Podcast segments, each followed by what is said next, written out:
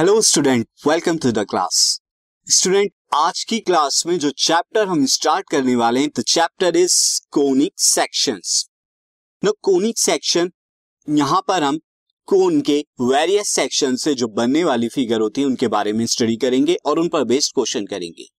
So first of all जैसे मैं आपको बताता हूँ कि चैप्टर के स्टार्टिंग में क्या क्या टॉपिक्स आपको कवर करने हैं चैप्टर के अंदर To see the topics, the chapter contains following topics, and the topics are introduction to the conic section. First of all तो कोनिक सेक्शन क्या होता है? इसको मैं आपको बताऊँ।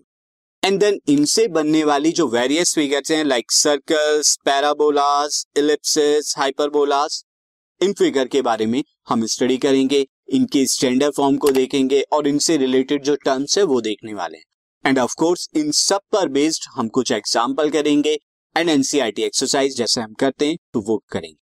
तो स्टार्ट करते हैं chapter conic sections